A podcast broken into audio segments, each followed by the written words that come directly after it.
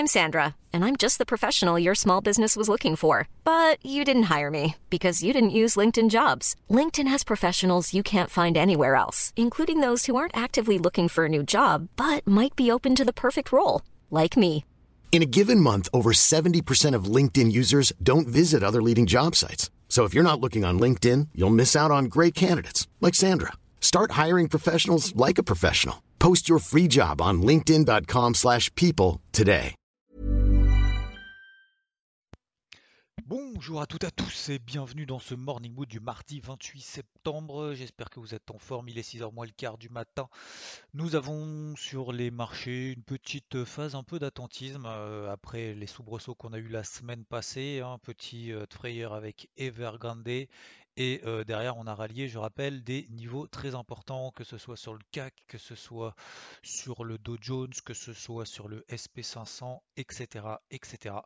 Et euh, nous sommes d'ailleurs sur des gros niveaux, euh, sur d'autres actifs, notamment l'or, l'argent, le dollar qui est en train de se reprendre un petit peu avec ses perspectives notamment d'inflation, perspectives d'inflation qu'on voit avec le taux à dix ans aux États-Unis qui est en train de progresser lentement mais sûrement, euh, grosse accélération en fin de semaine dernière. Et on est repassé au-dessus des, enfin quasiment à un virgule cinquante pour cent. On était entre un virgule vingt-cinq et un virgule trente-six depuis pas mal de temps, ce qui montre que le marché est en train d'anticiper notamment une, une reprise de l'inflation. Pour autant, ça n'inquiète pas les marchés. Vous m'avez d'ailleurs posé la question, et c'est tout à fait légitime, quelqu'un m'avait posé la question que j'ai répondu, j'ai essayé en tout cas d'y répondre dans le débrief hebdo de dimanche dernier sur la chaîne YouTube I V T, euh, est-ce que forcément une remontée des taux, est-ce que ça a un impact euh, négatif sur les actions? Enfin, je crois que la question d'ailleurs a été posée un peu autrement. Euh, pourquoi? C'était le fait de la question, c'était pourquoi est-ce que ça, ça entraîne un impact négatif sur le marché des actions?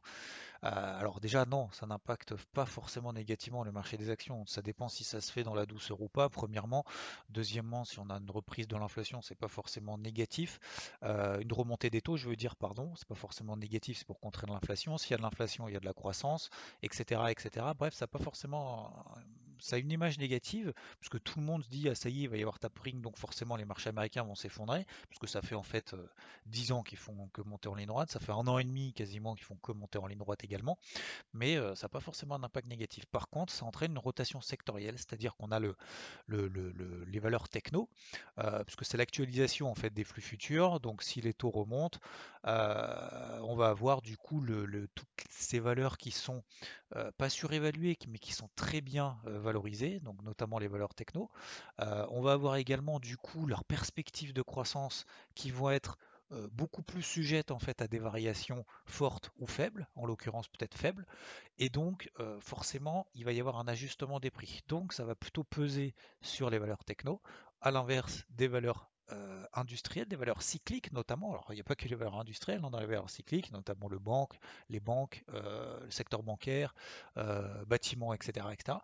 Et euh, du coup, ça va permettre notamment à l'indice Dow Jones de surperformer. Ça ne veut pas dire qu'il ne va pas, pas forcément baisser, ça veut dire juste qu'il va baisser moins vite que les, le Nasdaq par exemple, et il va monter plus vite. Voilà. Donc c'est, c'est la raison pour laquelle on a vu notamment hier euh, le Nasdaq euh, qui a terminé à moins zéro virgule huit pour cent, le Dow Jones qui a terminé à plus zéro virgule deux pour cent. Donc ça, faut pas s'étonner de ça.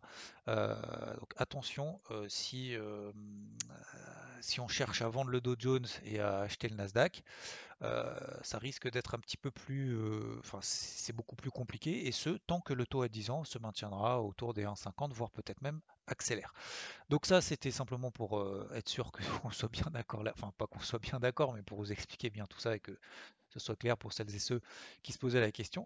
Donc concernant les indices, de manière générale, euh, c'est quand même très calme. Hein, hier, euh, oui, on a eu un gap haussier, mais derrière, ça s'est replié un petit peu, notre plus particulièrement d'ailleurs sur le DAX que sur le C A C. Euh, concernant donc les, les deux indices, le Dow Jones, c'est un petit peu délicat pour le moment de rentrer là maintenant, c'est plus des stratégies intraday. Le Nasdaq, donc je le paye pas. Par contre, sur le S and P cinq cents, moi j'avais un, une belle zone, en fait deux belles zones d'intervention, quatre mille quatre cent quatre-vingts quatre mille quatre cent quatre-vingt-dix pour chercher des ventes. Donc ça c'était hier matin jusqu'à quatre mille quatre cent cinquante. Sur cette zone là, j'attends éventuellement un signal haussier, notamment horaire. On a eu le signal horaire et euh, pour le moment ça donne rien. C'est sur les quatre mille quatre cent cinquante, quatre mille quatre cent cinquante-deux. Pour moi, ça ne donne rien. Comme je vous l'ai expliqué dans l'Evening Mood hier soir, Invalidation sous les quatre mille quatre cent trente-huit, quatre mille quatre cent trente, à peu près autour de cette zone-là. Si on passe sous les quatre mille quatre cent trente, ça invaliderait notamment la bougie haussière daily qu'on a réalisée vendredi. On corrigerait cinquante pour cent, plus de cinquante pour cent de retracement de la grosse bougie impulsive de jeudi dernier. Jeudi dernier, c'est une très grosse bougie haussière impulsive. Donc, sous cette zone des quatre mille quatre cent trente, je dégagerai, je prendrai ma perte, je l'assume complètement. Pourquoi? Premièrement, alors déjà, je vous expliquais dans l'Evening Mood hier soir, euh, pour ceux qui n'ont pas forcément suivi le plan de vente de la semaine d'avant, non pas la semaine dernière, la semaine encore d'avant, des quatre mille quatre cent quatre-vingts, quatre mille quatre cent quatre-vingt-dix, puisqu'on l'a vendu quand même à plusieurs reprises, c'est une grosse zone, puis derrière, ça s'est effondré. Euh, deuxièmement, on a eu la semaine dernière notamment les, les deux signaux d'achat que j'attendais sur les quatre mille quatre cent quatre-vingts. Donc on en a eu un à quatre mille trois cent quatre-vingts, pardon, quatre mille trois cent quatre-vingts, puis l'autre quatre mille trois cent quarante. Voilà, je ne vais pas revenir tous les jours, mais simplement pour vous comprendre un peu, un peu le contexte et faire le suivi de tout ça, et après on passe à autre chose. Euh, donc ceux qui n'ont pas suivi notamment ces stratégies de vente, puis ces stratégies d'achat, j'expliquais notamment, effectivement, je comprends tout à fait de sortir euh, avant d'aller se coucher euh, le soir euh, sur, euh, à zéro tout simplement, ou au moins alléger la moitié de la position, parce qu'effectivement, bah pour le moment, il n'y a pas de relais là-dessus, il n'y a pas de catalyseur, il n'y a pas de vive impulsion, c'est très mou.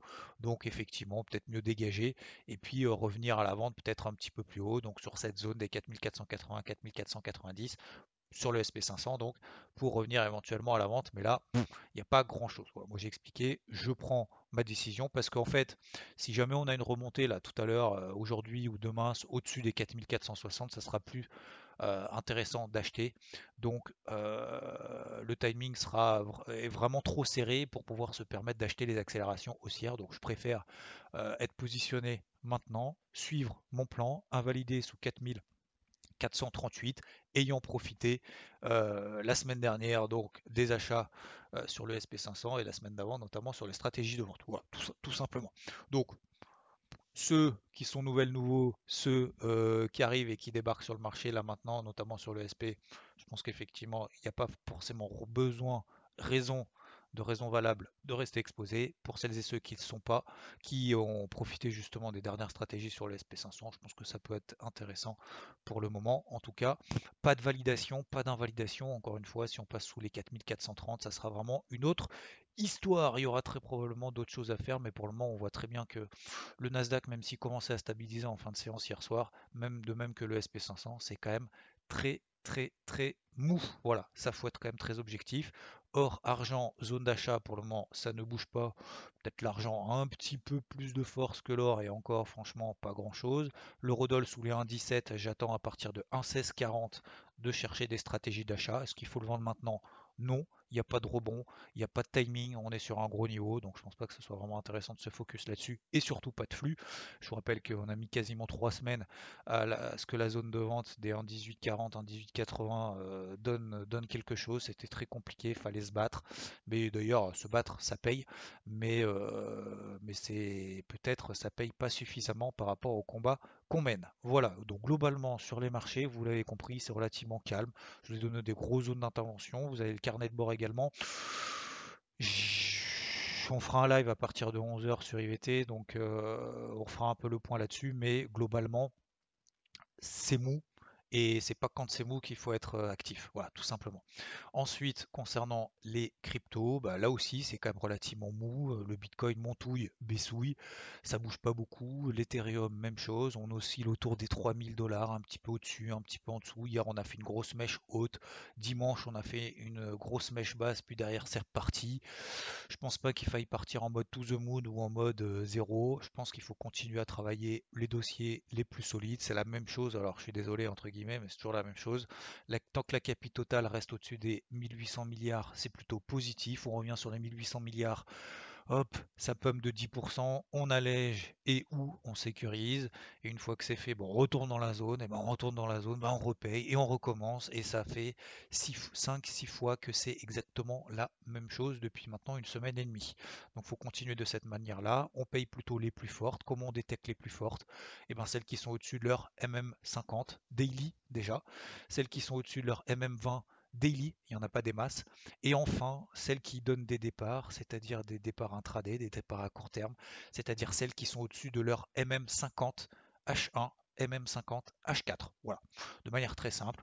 Alors il y en a quelques-unes par exemple qui restent très très fortes, qui sont en train de titiller dès à l'instant où je suis en train de vous parler leur M M cinquante justement H un et H quatre, mais qui est toujours au-dessus de M M vingt et M M cinquante daily, et il n'y en a pas des masses.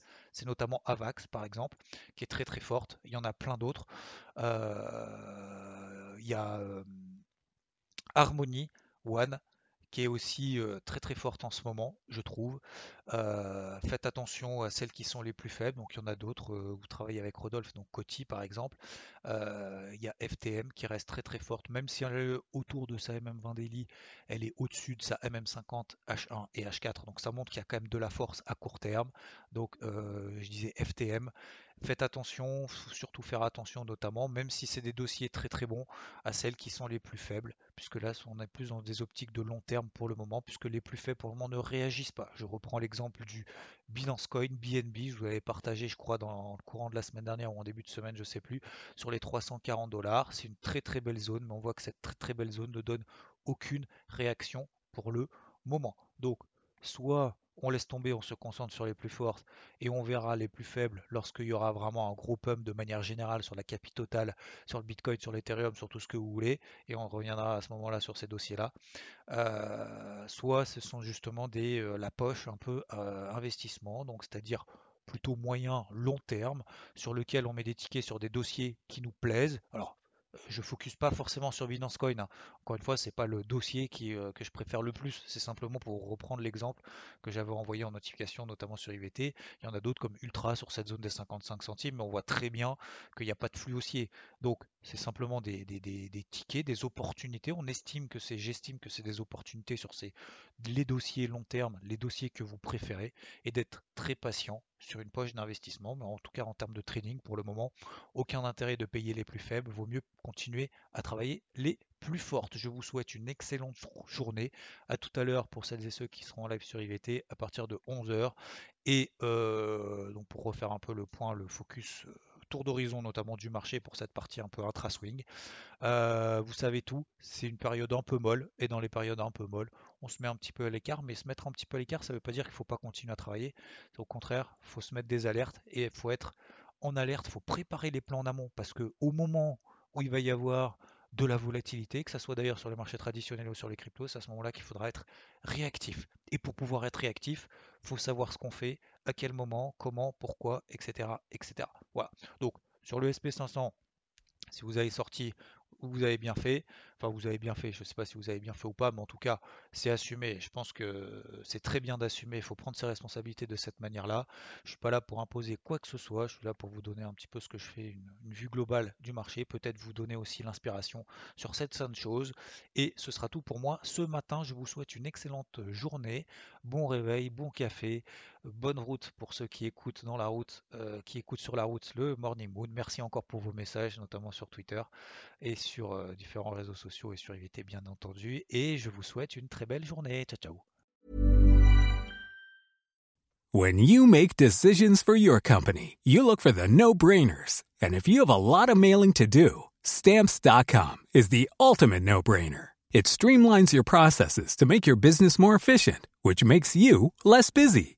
Mail checks, invoices, legal documents, and everything you need to keep your business running with stamps dot com.